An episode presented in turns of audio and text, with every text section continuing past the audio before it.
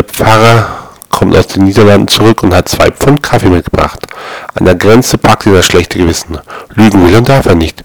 Kurzerhand klemmen sie ein Paket unter jeden Arm. Bei der Kon Kontrolle fragt die Zollin, Hochwürden, haben Sie in Holland etwas einkauft? Ja, mein Sohn, erwidert ehrlich, zwei Pfund Kaffee. Und ich habe sie unter den Armen verteilt.